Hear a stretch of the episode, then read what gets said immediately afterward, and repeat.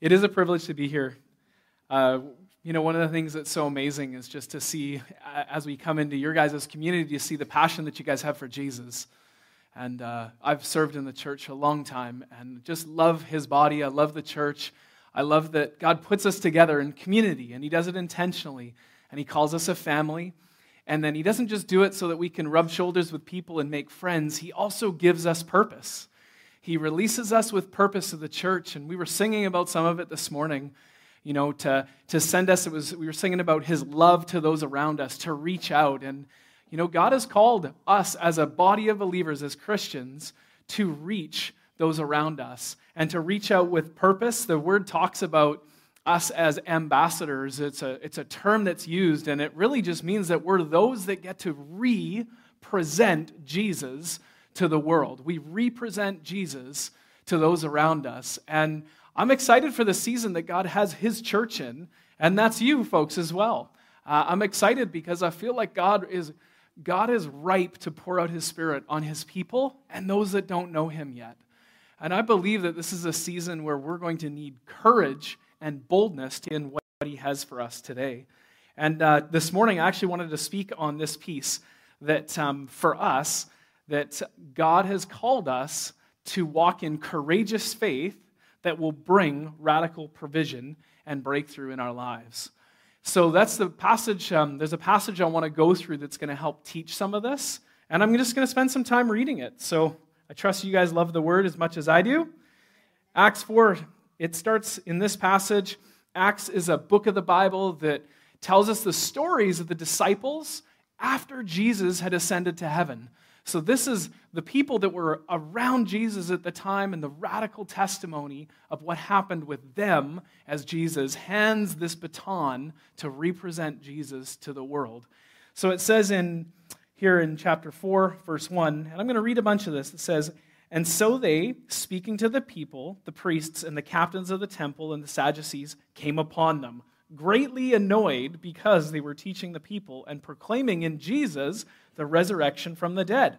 And they arrested them. So they arrested the disciples. They put them in custody until the next day, for it was already evening. But many of those, let me just see where we at here, too. Make sure you guys have all of it. But many of those who had heard the word were believed. The number of the men came to about 5,000. That's a serious addition. I don't know where we would put 5,000 in this room, but God could do it. He could add. On the next day, the rulers and elders and scribes gathered together in Jerusalem with Ananias and Sapphira, well, Ananias and the high priest of Caiaphas and John and Alexander, and all who were in the high priestly family. And when they had set them in their midst, they inquired, By what power and by what name did they do this? Then Peter, filled with the Holy Spirit, said to them, Rulers of the people and elders, if we are being examined today concerning a good deed done to this crippled man, by what means this man has been healed, let it be known to all of you and to all the people of Israel that by the name of Jesus Christ of Nazareth, whom you crucified, whom God raised from the dead, by him this man is standing before you.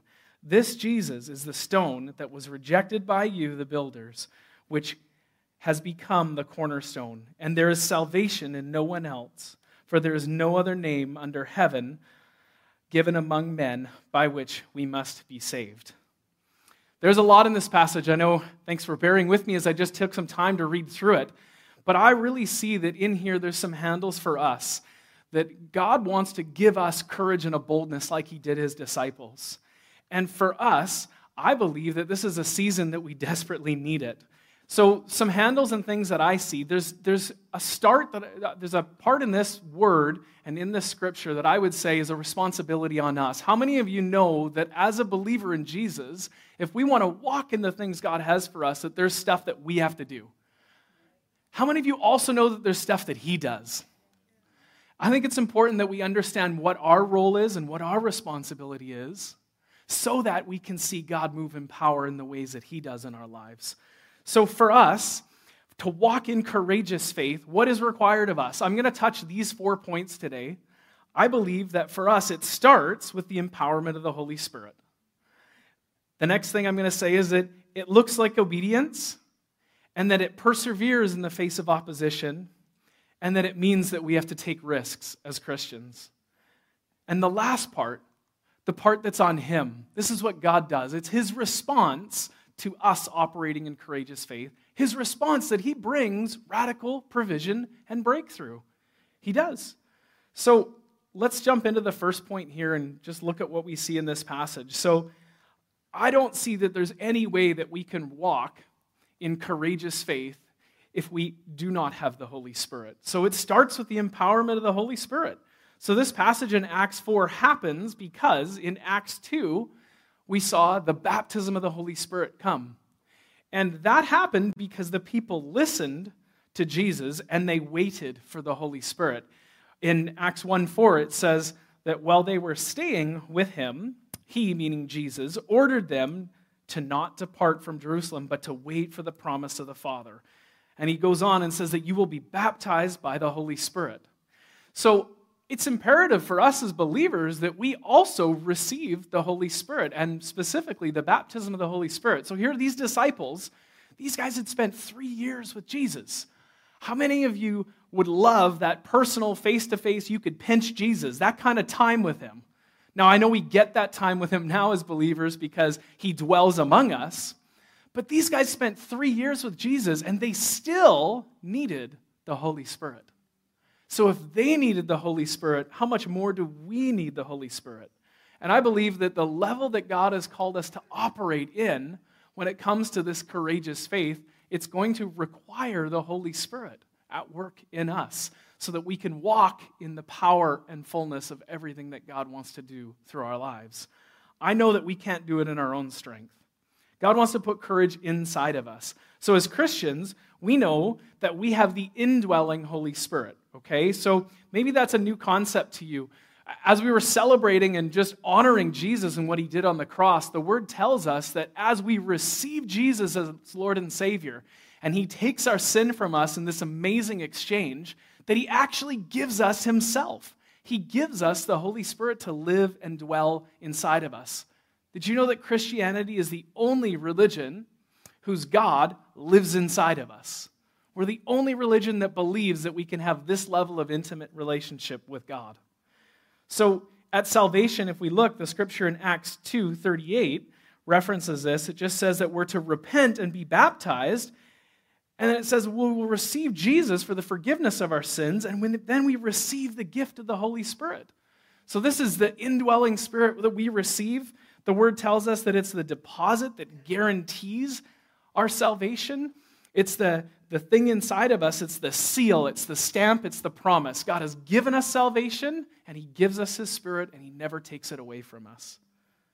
But as we read in this passage in Acts 1, the word also talks about this baptism of the Holy Spirit. And that word baptism is baptizo, and it just means to be fully immersed in Him, where we fully immerse ourselves and we allow God to fill us to this point of overflowing. God wants to fill us and He wants us to stay full of Him.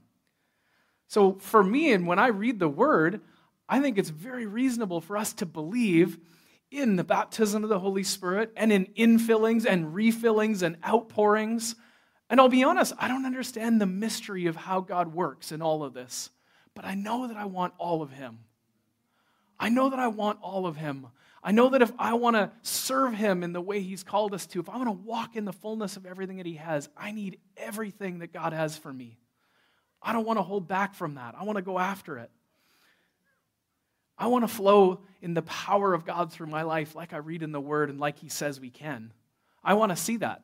When I was reading through this passage, and I've been chewing in this for quite some time because I honestly really believe that what God has for His church, His bride in this season, is a release of the Holy Spirit for the advancement of His kingdom. And I was thinking about this passage, I was thinking about the Holy Spirit, and I stopped to pump gas.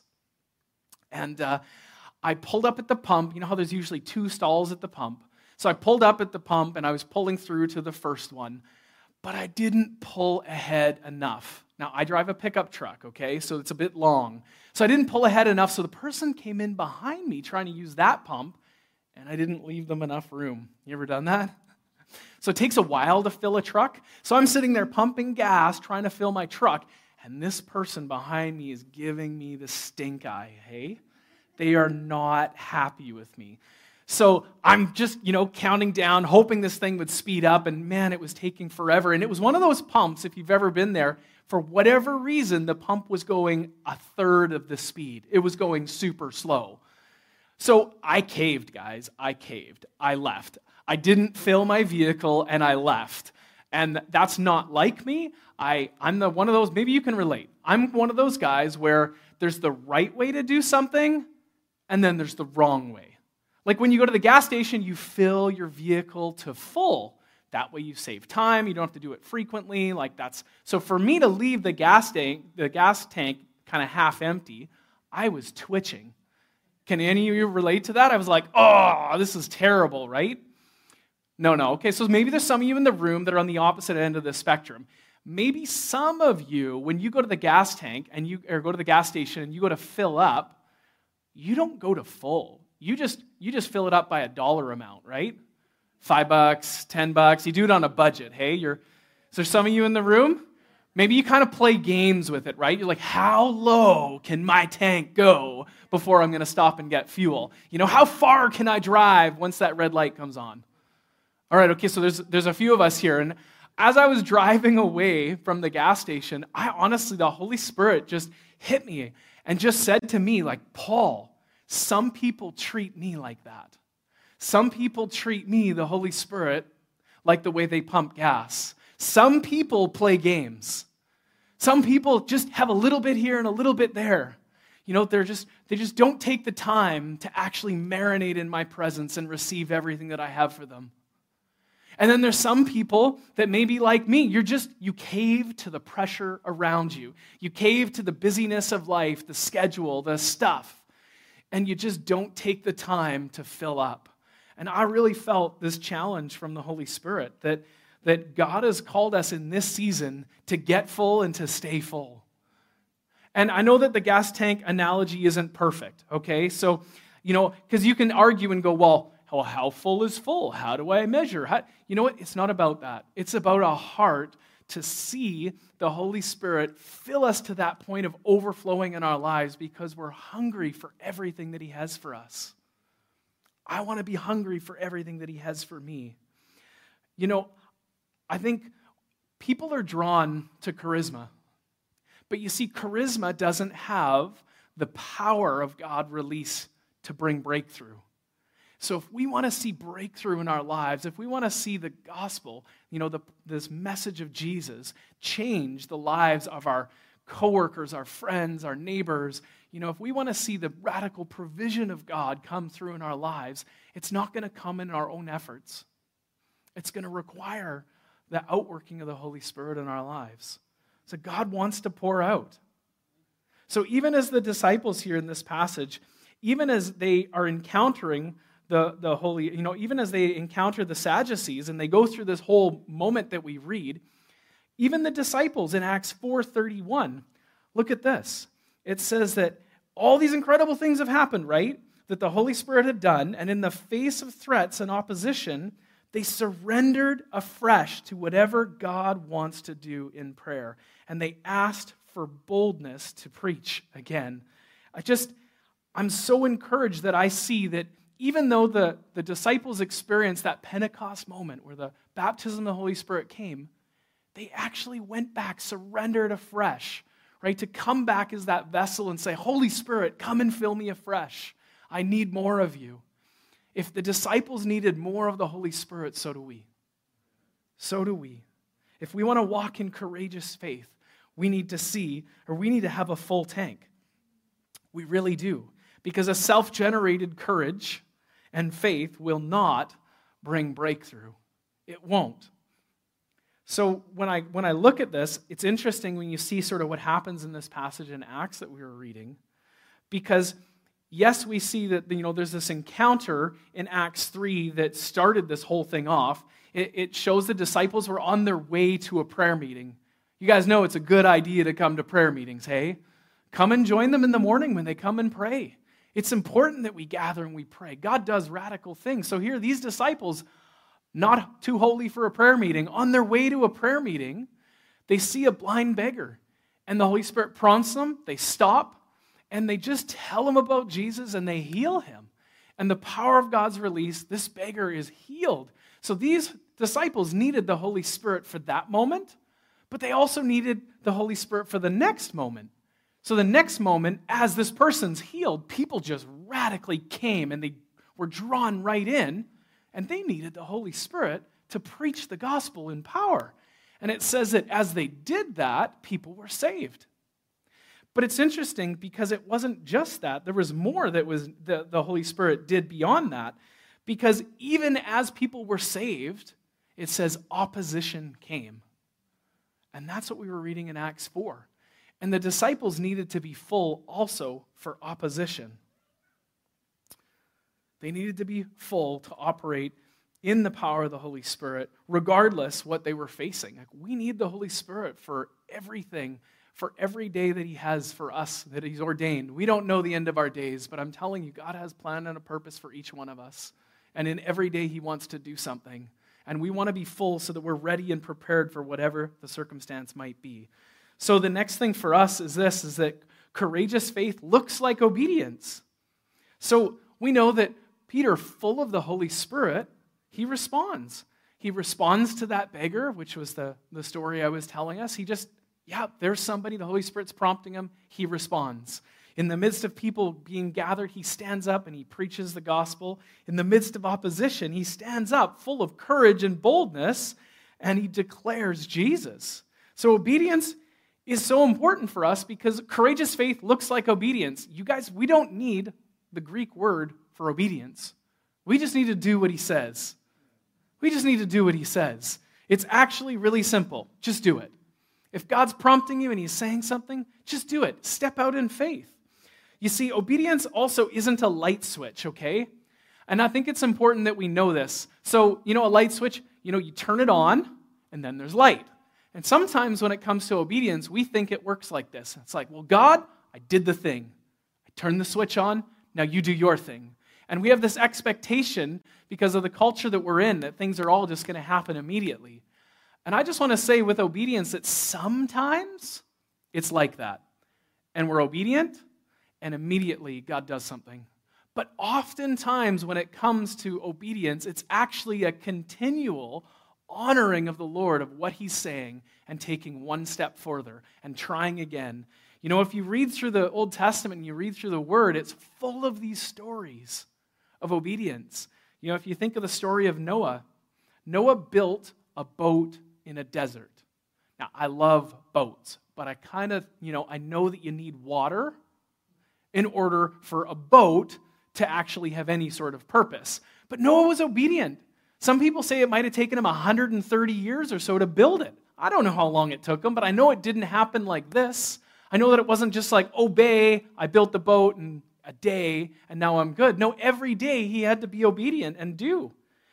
But there's, there's so many stories like that. There's a story of the widow's oil. She was about to lose her family and her worth and her possessions. And, you know, Elisha comes to her and just says, Go and collect some empty jars for oil and let's pray. And she's just obedient. It doesn't make sense in the natural. And God does something supernatural and he pours out and he fills them. And and her, her family is saved because she's obedient. And then there's Moses. I think his whole life is a testament of obedience if you look at the Old Testament. You know, Moses was appointed to help set the Israelites free from captivity in Egypt. And, you know, everything that he did over a long period required obedience. I mean, he had to go to Pharaoh and he had to declare, Set my people free. You know, he had to go every time. Every time he went to Pharaoh, his life was in jeopardy. Every time he went, he was facing uh, opposition, and he just did it. Courageous faith is not obeying only when it makes sense. I think many of us are trying to reason with God, and we're looking for this big divine strategy for our lives and what to do. And his divine strategy is so simple. His divine strategy for us is obedience and to learn to walk so close that it's easy to obey what he's asking of us. And, and why do we want to obey? Because what God wants to do is amazing. God wants to set people free. God wants to set people free. This is what He's called us to. And He's looking for a people, you and I, who will say yes to His promptings, who will say yes to what He's saying and what He wants to do. This is courageous faith. All right, what else do I see that's required? What else do we do? What's up? It's this. The next thing for me is that it's persevering in the face of opposition. You know, it's really interesting in this passage that the gospel goes forward, the, the kingdom advances, and people get added. And right away, the Sadducees come and they start to bring this opposition. In Acts 4 1, it's interesting. It says that they came upon them. You know, another way to say that is that they descended on them. Okay, that would be like somebody walking in the room right now, interrupting me, taking the microphone, and like standing over me and like addressing the crowd and shutting things down. I mean, talk about opposition. You know, these weren't really the people that you want to greatly annoy either. These are the people that helped, you know, make sure that Jesus got crucified, right? So these were the religious leaders of the day. They murdered Jesus.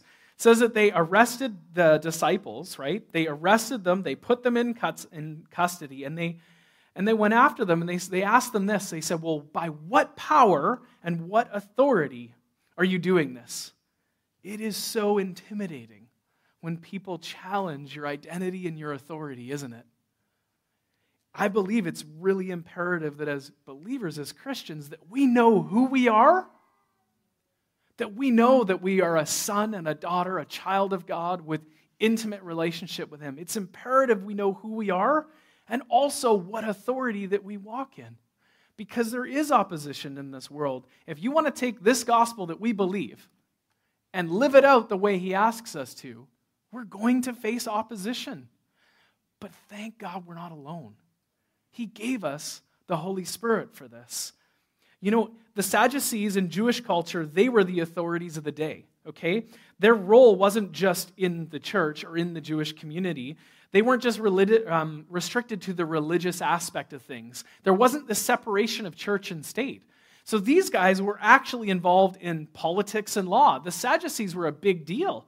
They, they determined what was acceptable and not acceptable in society. They shaped the policies, the values, and the standards of the people. And they were involved in the administration of justice, right? Just like with Jesus. And they were not excited about them pre- the disciples preaching the gospel, you know, the power of Jesus and the resurrection from the dead. They weren't excited about them. To them, that was blasphemy, right? It, it totally flew in the face of what the culture was saying. What they were saying was very counterculture. How many of you realize that what we believe is very counter what the culture of the world is today? It really is. But this passage tells us that when we face opposition that we do not do it with arguments or opinions. We face opposition with truth. And truth has a name, and his name is Jesus. He's the only one that said, I am the truth. We can stand firm in that place. We can build our lives on it like we were singing. But that's the thing that we can declare in the face of opposition it's the power of truth. Truth will bring freedom, truth can set people free. The purpose of courageous faith, honestly, friends, is to set captives free. Now, I know we don't have slavery today, but just bear with me for a moment. If somebody had a bunch of slaves, people they were making do things, and you went in and you unlocked their chains and you let them go, do you think you'd face opposition or do you think you would just happily let these people go? You would face opposition. You're like, Paul, what on earth are you doing talking about slavery? We, we gotta, you know, we did away with that a long time ago. Because, friends, I'm mentioning it from this aspect. There's something inside us. There should be this righteous indignation when we consider that people are bound to sin. They are slaves to sin, that the devil is shackling people to sin. The ideologies, the thoughts of today are such lies, and they're binding people to sin. But the message that we have is truth, and it will set people free. That's the thing that we have all been commissioned to as believers. Opposition will flare when we go to set people free. But for freedom's sake, Christ sets us free. He sets us free to walk in everything that He has for us. God is so good. He doesn't want to leave people shackled. You guys are quiet. I give you permission. You can chirp me if you want. If you agree with something, you guys can respond too. The word's powerful when we apply it in our lives. It's important that we don't go to war over culture and bring our ideas and opinions, but we bring truth. We bring the thing that will set people free. When we do it, we do become a target. The word says that we take light into dark places. That means that everything sees us. But you know what's amazing is that light will always overcome darkness. Don't be afraid. God is giving us courage and a boldness to step out. So, the last thing for us for responsibility is that courageous faith means that it requires that we take risks. Man, it was a massive risk for these disciples to say this in this passage in verse 10. He just simply declares Jesus. Let it be known to all of you. He's not holding back. The name of Jesus, he's declaring truth. For the one whom you crucified, whom God raised from the dead. This was the stone that you've rejected he just goes on. He says, This has become the cornerstone. This is the pinnacle of everything that you've heard and believed under the law, you know, with Moses as the religious leaders of everything. Jesus is now the cornerstone. Then there's no other salvation except through Jesus. We can declare this boldly, unashamedly, unafraid. Courageous faith means that we get to take bold steps. And I just want to encourage you take bold steps, be courageous. You know, that piece of obedience. Tell your coworker that Jesus has a plan for them one more time. Pray for your family member you're trusting to come to Jesus one more time. Just do another day. Just be obedient. Do another day. God's going to move in power. He wants to pour out. He really does. Let's take some risks for Him. You know, people aren't looking for perfection. Maybe you're wondering, well, I don't know if I can say the right thing or how do I do this? And you're so concerned about it. You know what people are hungry for? People are hungry for a genuine passion for their faith. When we genuinely are, are passionate about what we believe and that's what we share with people, the Holy Spirit will use that. The Holy Spirit will work through you when you do it. Let's take some risks. Kathryn Kuhlman said this. Following Jesus requires boldness and a willingness to take risks. We cannot settle for a safe and comfortable Christianity. The greatest adventures happen when we step out in faith and allow God to use us beyond our own limitations. God wants to use us beyond your limitations. So, the last thing so, what happens when we do this? This is where it gets really exciting. God shows up. What happens when we when we're full of the Holy Spirit, when we're obedient to what He says and we take risks, what does the Holy Spirit do? What does God do? He shows up. He brings radical provision and breakthrough. He responds to courageous faith. Faith moves God. God responds when we step out in faith. He really does. When we read through these passages and the stories I've been sharing this morning, when they stepped out with the lame beggar, God healed somebody, did something supernatural. He healed somebody that couldn't walk. God still wants to heal people that are broken, that are hurt. God is a healing God. That's who He is. Jehovah Rapha, our healer. What else? They preached the crowd. They preached to crowds. 3,000 or 5,000 got added. What else? Well, the Sadducees arrested them. And what did God do? He brought breakthrough. They let them go. Amazing. God was watching out for them. And then I see this part in Acts 4 that makes me jump up and down. Because when a people are walking in courageous faith and boldness and God starts showing up and doing stuff, look at what happens in verse chapter 4, 34 and 37. It says, There was not a need, not, not a needy person among them. For as many as there were owners of lands or houses sold, um, or owners of lands or houses, they sold them and they brought the proceeds of what was sold. And they laid it at the apostles' feet, and it was distributed to each as any had need. Thus Joseph was also called by the apostle Barnabas, which means son of encouragement. There's a good name. If you want to be known for something, shoot for that one. A Levite a native of Cyprus, sold a field that belonged to him and brought the money and laid it at the apostles' feet. I really believe that when, when we operate in courageous faith, that God will bring radical provision and breakthrough. It's not just provision, it's also breakthrough, but it's not just breakthrough, it's also provision.